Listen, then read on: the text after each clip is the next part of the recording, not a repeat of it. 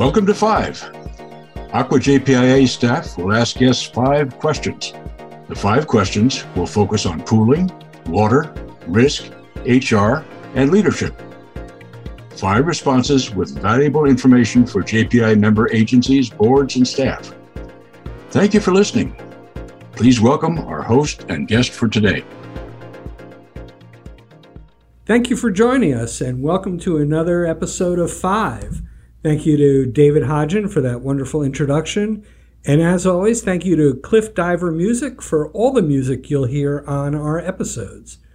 A very special guest today. Uh, I'm very pleased to welcome the ACWA JPIA Chief Executive Officer, Andy Sells. Andy has been with the JPIA since 1990. Welcome, Andy. Well, thanks, Rob. Let's start. And tell us about how you came to the ACWA JPIA. Well, as you already mentioned, I started uh, in January of 1990. To give a little background for most of the people in the audience here, um, Joint Powers Authorities really got their start in, in, the late 70s, early 80s. As a matter of fact, the JPIA's first program, our first pool program, was our liability pool, uh, which started in 1979, actually October 1, 1979 and that's when few, a few pools got started. It, it's funny, I, I argue with Martin Brady over at Schools Insurance Authority on a regular basis, who was who was really first, uh, who signed the Joint Powers Agreement, but who had the first policy year. So we go back and forth on that. And, and that's where JPA's really got the start here in California. Then in the early 80s, about 82, 83, if you remember, that was the year that Time magazine had their famous cover that insur- uh, America, your insurance has been canceled. And you saw a lot more joint powers authorities form in the um, early 80s then. Our property program actually began in 1983 and our workers' compensation program believe i think our first policy year is 1985 then when I came to the JPIA in 1990, there, January of 1990, Jerry Stockett was the general manager who hired me. Jerry had been at the JPA for a few years then. Uh, Lyle Martin was president of the ACWA Joint Powers Authority. Lyle was from Consolidated Irrigation District. He is the original president at JPIA. Uh, Warren Buckner was vice president, also the original vice president at uh, JPIA. I think that year I started, we had give or take 25 employees, and I think we generated almost 15 to 18 million dollars in revenues those first few years, and we had a little less than 200 members. So uh, those are kind of the the humble beginnings when I started there. I remember when I started, uh, one of my first tasks, all of the financial statements were done on giant spreadsheets, handwritten spreadsheets. Back in the day, accountants had these fold out papers. You'd have 18, 19, 24 columns across the top there. And I remember converting those over into Lotus 123, uh, the, the precursor to uh, Excel, which we all use and know now the the pooling industry was still relatively new, even though we started, you know, a few pools started in the 70s.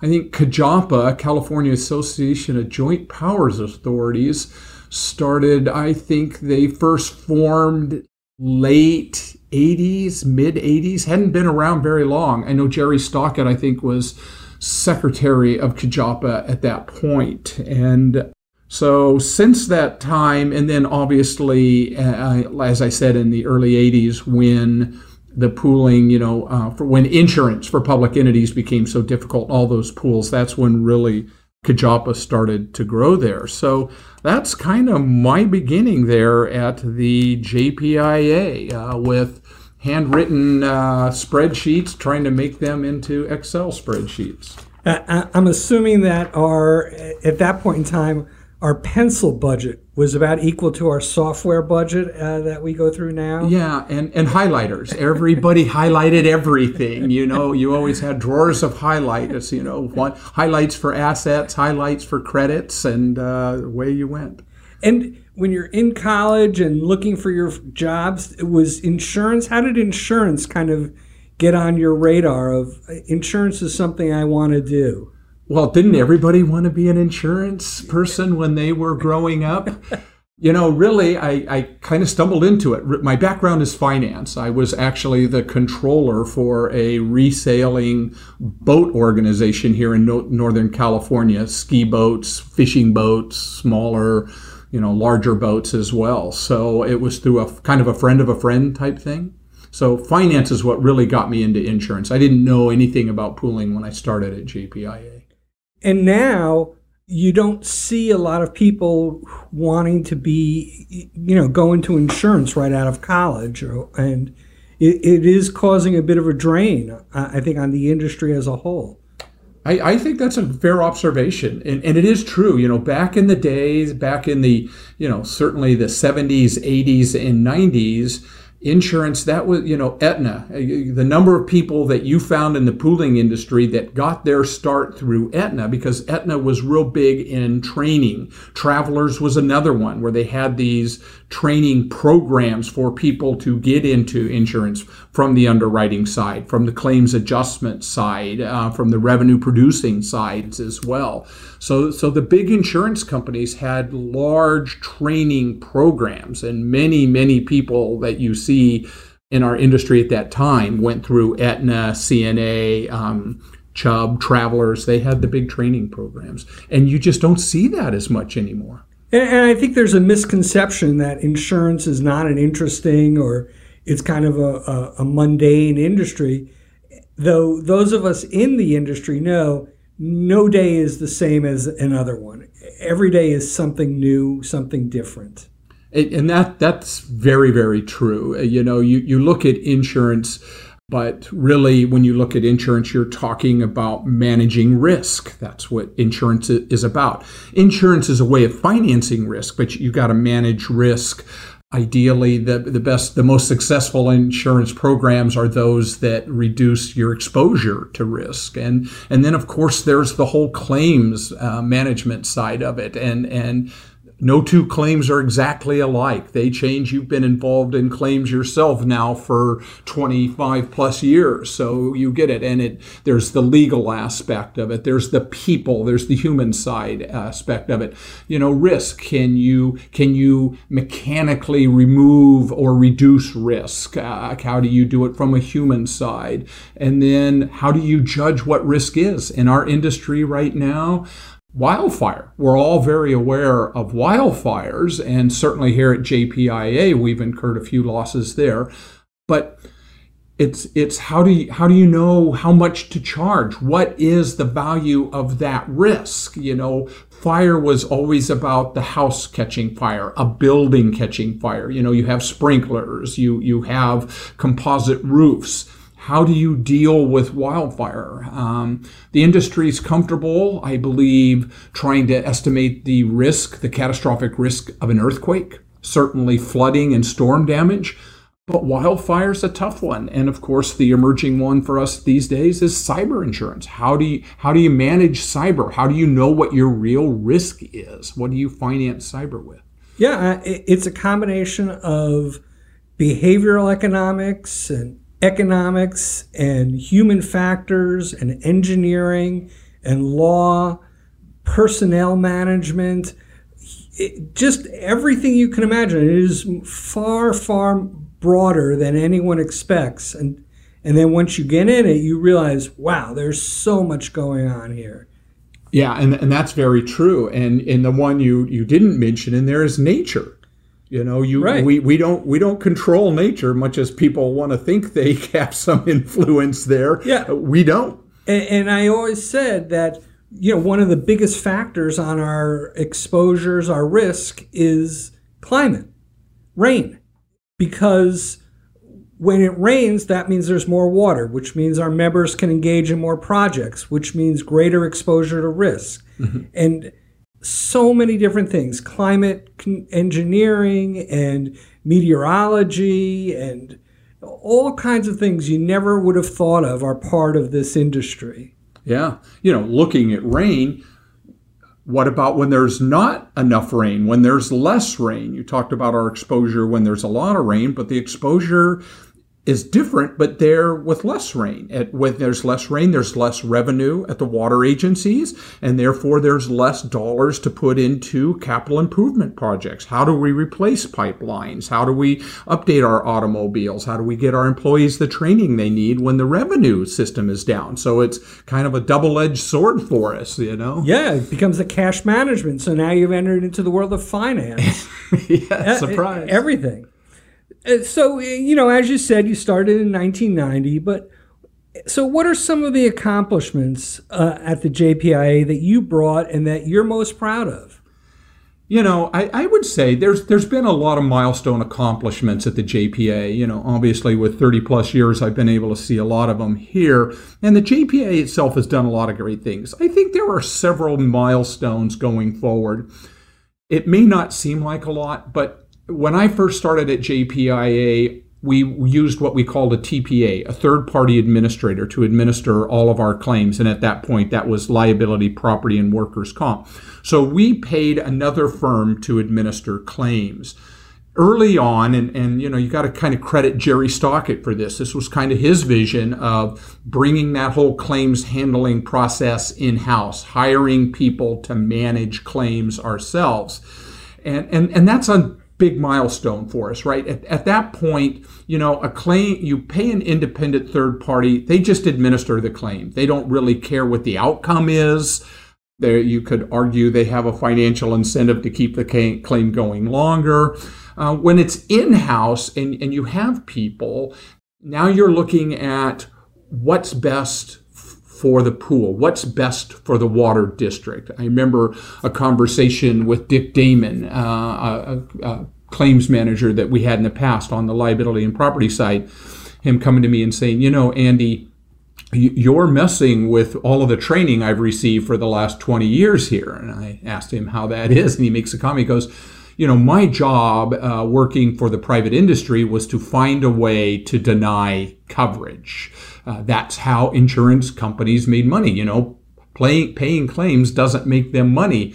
I get here, Andy, you get here, and Andy, you're telling me that I'm supposed to find a way to have coverage for these water agencies for these claims. You want us to pay claims, and that's a fundamental difference. So I think that's a milestone, and that's certainly, you know, an accomplishment there. I think expanding our risk management department. You and I talked about that a little bit managing that risk, right? If you're just going to be average as a JPA, you won't be successful. The insurance companies they they they know what average is. That's how they make money, right? They they're it's a numbers game for them. They're average. If you want to be a successful JPA in the state of California, anywhere, any self-insured pool, you have to be better than average. And the way to be better than average is to manage that risk. And so JPIA made a great effort to go out and, and visit with water districts, learn what they do, have risk managers that have been around for a long time, risk advisors, and, and work with agencies to reduce their exposures to risk. And then also create that source of information. So, what works at District A, could it be applied at District B and C and D? And likewise, backwards, sharing that information, reducing members' exposure really had and continues to have a big difference in the way JPA manages our programs there expanding training, getting more training out to our members so that we reduce that exposure to risk there. I think personally, some of my accomplishments uh, in 1995, we started our rate stabilization fund program, if you will. So, in the early days, once a year there was this giant check trading process right? We we would send out billings. We would adjust for old years. Either we wrote a check to the member the members wrote us checks in the liability program then we did the same thing in workers comp checks going to and from. Then we did the same thing in property checks going to and from. So there was a lot of, of trading checks back and forth between the jpia and the members by 1995 late 90s we had established ourselves. We had a good routine. We had sufficient funds to, to pay claims and, and had a little bit of reserve set aside for us. So with the rate stabilization fund is and what we did is we basically each member was you know we generate a little bank account each member so as refunds go into this account it fills up if there's a year that owes money then it comes out of that account so we reduced that check flow so that really once a year there's an invoice for the liability program property program work comps billed quarterly. We, we do the same thing in employee benefits. So so that really streamlined and smoothed that process there in 95 I think other large milestones in 2012, absorbing the employee benefits department was a big thing at JPIA. At, at the time, there were two JPAs associated with ACWA, uh, ACWA JPIA, us, and then the Health Benefit Authority, and many people remember that. And and the Health Benefit Authority was trying to get up to speed and everybody they kept saying they want to be just like JPIA just like JPIA and the thought was well how about JPIA and it made sense because we here at the JPA had a lot of professional expertise in a lot of areas. More importantly, we understood insurance. And, and I'm not trying to tell you that health benefits is like liability. We both know that they're two different beasts but but basic concepts are still there and the infrastructure to to do the billing and to administer claims and to do the underwriting and understand what changes need to be made having a staff to do that um, i think made a big difference. And i think that was a big deal to the members of jpi particularly everybody in the employee benefits program having some professional people looking at that program and looking at those options and, and weighing those options, and then going back to the membership and asking them, hey, we could do this or we could do that. Which would you want to do? If we do this, this is the expected outcome. If we do that, the expected outcome. And bringing that expertise to the members for them to make those decisions, I think was a big impact to JPIA. And of course, I think in 2018, we started CWIF, our California Water Insurance Fund. That's our captive insurance company that's relatively new. And, and I think that certainly we're new into that uh, program now, and that process is about using CWIF to kind of bundle our packages together, take advantage of cash flow opportunities there that allow us to sort of match our payments with our payout patterns and then start applying some of our reserves to other areas, sort of better utilizing our assets. And I think while we're just a few years into it, I think, you know, somebody 10 years now, 10 years from now on JPIA 5 is going to go, you know, one of the better things that happened at JPIA 10 years ago was this CWIF. Yeah, and I think all of these are examples how a small change plays out over time. And this is not an industry where you get instant gratification. Uh, these are decisions that over the course of the of the 40 years or you really then see in hindsight what a great idea it was at the time and, and how bold it was I, and I agree with you. I, that is that is truly insurance. It, it is it's the long run game. You know, you you can't you can't do anything. I mean, you know, you administer claims for us. I, you have some claims that have been open for eight, nine, ten years. Sometimes it, right. it is the long run. Yeah, I think all of those. I also think that your presence is one of the accomplishments of the organization in the stability you've brought to everything, because the stability allows these decisions to go forward. Thanks. It, it, it certainly helps. Um, you know, it, it's interesting. I, I, mentioned, you know, we started with uh, 25 employees uh, and 185 members. Now we're looking at almost 400 members, over 50 employees, and our revenues are about $200 million a year. So being able to see that process transpire you know, the other thing you talked about my stability, we've had great stability on our executive committee as well. And a lot of those members have been there, you know, eight, nine, ten years or more. That really does create stability as well. And the same thing with our members.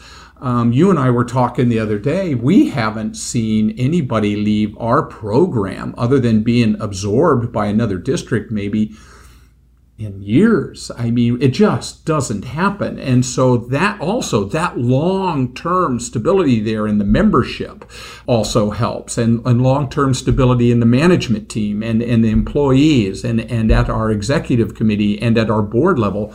All of those play a big role in our success. Well, let me ask you a question about members. And uh, whether they're a new member or a, a long established member, if they were to ask you how to get the most out of the ACWA JPIA, what would you suggest to them? That's a good question. Um, clearly, you know, I think the key word there is participate. Members need to participate, get play a part at JPIA. I mentioned it in the risk management. What's happening well at one district or not so well at one district, being able to share those with other members, participating in that process, I think is really a key to that we have a lot of resources that we offer to our, our members, you know, from everywhere from, you know, the risk management team going out and working with our members. And I think working is, is a good point there. In the industry, when you get a visit from your insurance company, they're there to see what you're doing wrong, to quote unquote police what you're doing. Whereas our philosophy is way different. How can we help? And, you know, some of our districts, they don't have the resources and, and, the people that are focused on safety in the workplace and not only safety for the employees, but safety at the facilities and taking advantage of those resources there. I talked about the training programs. We offer a professional development program. Um, we offer our training, our management training program you know, the, the question early on, why did we start a management training program? And as you and I both know, when we look at our districts, those districts that are most successful have the most successful management teams, what, you know, at their board, senior management, all the way down through the staff. So, so those are the resources that I say participate in. The other big one that has become so apparent right now is participating in all of the programs.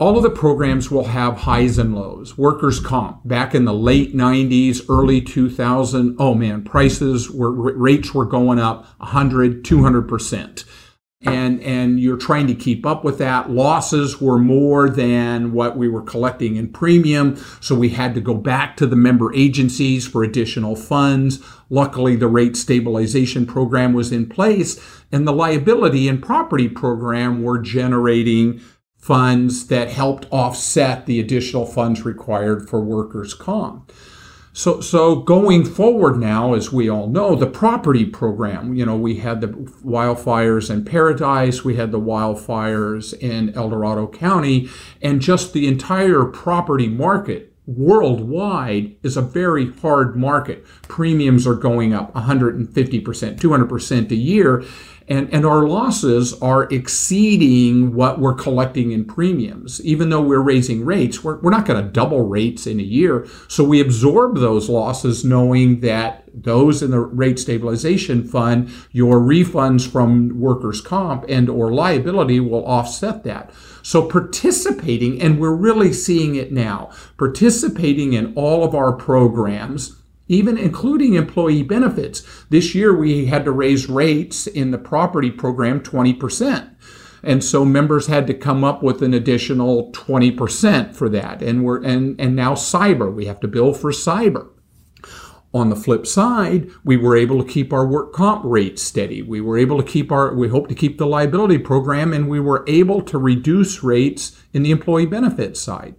So by participating in all of the pooled programs, not just one or two at a time, you, some years are going to be good in one program, bad in another. And as you go through in time, I think members will see a very stable outflow for their cost of insurance. It'll be very stable in the long run by taking advantage of that participation. I believe that the the multi-line participation is one of the biggest benefits uh, in the long term for a district. They, they really see a huge benefit of that. It, it all goes to the concept of that rate stabilization fund of smoothing and, and no wide swings at any one year. And, and I agree with you, and that's certainly been our philosophy for a long time is to maintain some stability there. And and at the JPIA, we've been very very successful there. You know, a part of your job is to work with the executive committee, who are elected officials. And I'm sure you get plenty of phone calls from elected officials at our member districts. So, what guidance do you have for other general managers or executives on how to work with their board and their elected officials? Always a fun time, yes. Uh, I, I, would say for me, in, the, in, in my in my role and what has worked well for me over the years here is engage with the board, engage with those public officials, get their input, get their ideas. Nobody runs for office to just have it and then walk away. I, I, think they want to participate, they want to be involved. So, including them in that process, I think just sets up a good rapport for everybody. Make them part of the team. Certainly, the biggest challenge that all of us will face, um, and you and I have talked about it, is the difference between policy and procedure. Boards are there to set policy. They give me, the general manager, the executive officer, what they want accomplished. When they start trying to tell me how to accomplish that, that's procedure. That's kind of their role. So that's kind of the fine line that all of us as general managers, executive officers have to follow.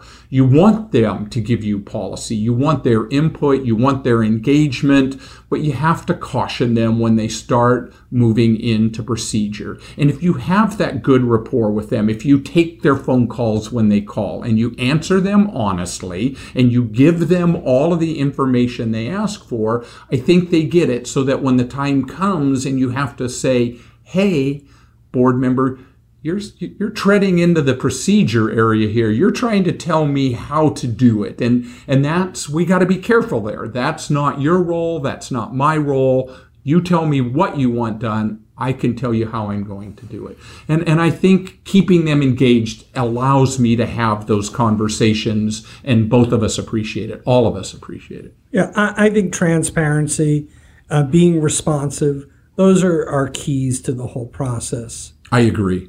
I agree. Yeah. Give them the information they ask for. Well, in addition to uh, dealing with elected officials, you have to lead a, a, a group now of 50 plus. And what are you, what advice do you have for up and coming leaders on how to effectively lead a group of people? And certainly my, my answer today would be different than my answer 10 years ago, to be quite honest with sure. you. You, you learn as, as you go along there. I would say that, you know, and as I look back in life in different positions, the same thing is you need to be patient, of course, but you got to allow people to to take a chance to lead, to allow people to do what they do you know, you, you, a lot of times in, when you're in managing, you know, particularly the, the whole performance review process, there is, you know, how, how, you could do this better, you can do that better. I think one of the, the secrets and one of the successful traits of a leader is helping people use their strengths. We're all way better at what we do well than what we don't do well right? So helping promote them what their what are their strong parts? You know me I, I like to talk so giving me that opportunity. Some people are very analytical. Give them their chance to analyze and do that before you get the response for them. So allow others to lead. They'll, they'll do a good job for you. They want to perform for you if you ask them to perform. And um, I remember, you know, Dan Klaff, uh, the the CEO, in front of me. He, I always have said, you know, Dan was great at giving me enough rope to make a hammock or make a noose. Uh, it was it was kind of my choice there, and um, but he was very good at promoting people to expand, and, and that's what I've tried to do as well. Is allow people to reach past. Not everybody wants to, but, but those that want to, allow them to reach and be more and become more than, than they currently are. People need the opportunity to succeed and fail. I mean, we learn from failure as much as we sometimes we maybe learn more from failure than success because we kind of expect success. Um, I know certainly um, I've learned a lot from my failures. Yeah, I, I think learning from failure is an important task. Uh, you know, there's a, um, a saying that people will reach the highest level they're able to fail at. Uh, and be trusted to fail. Uh, really, that's what it is. You have to, as I would think a leader, you have to give, let people know that they are valued enough that they can fail and still proceed in the organization. I, and I think that's very true. I, I agree. And I remember a quote, I can't remember who did it, you know, I only have to be successful on the last try. Yeah, there you go. You know, that goes right with the other quote, which is fail early, fail often, because through failures, you, you find out what works. Certainly has worked for me. Yeah, that's the scientific method of, of oh, this didn't work, so let's try something else. And, Yeah. and that succeeds. Oh, this has been extremely interesting, and thank you so much for giving us your time. And thank you to our listeners for listening. And as always, if you have questions, you can reach us at podcast at ACWA JPIA. We look forward to you subscribing and liking and commenting on every platform. Uh, thank you again to Andy Sells. This has been great. Thank you. Good time. Thank you for listening to Five. If you enjoyed this episode, please give us a five star review and leave a comment. Have a topic you would like to learn more about? Email us at podcast at acwajpia.com. Thank you to Cliff Diver Music for producing our music. And until next episode, thank you for making us a part of your day.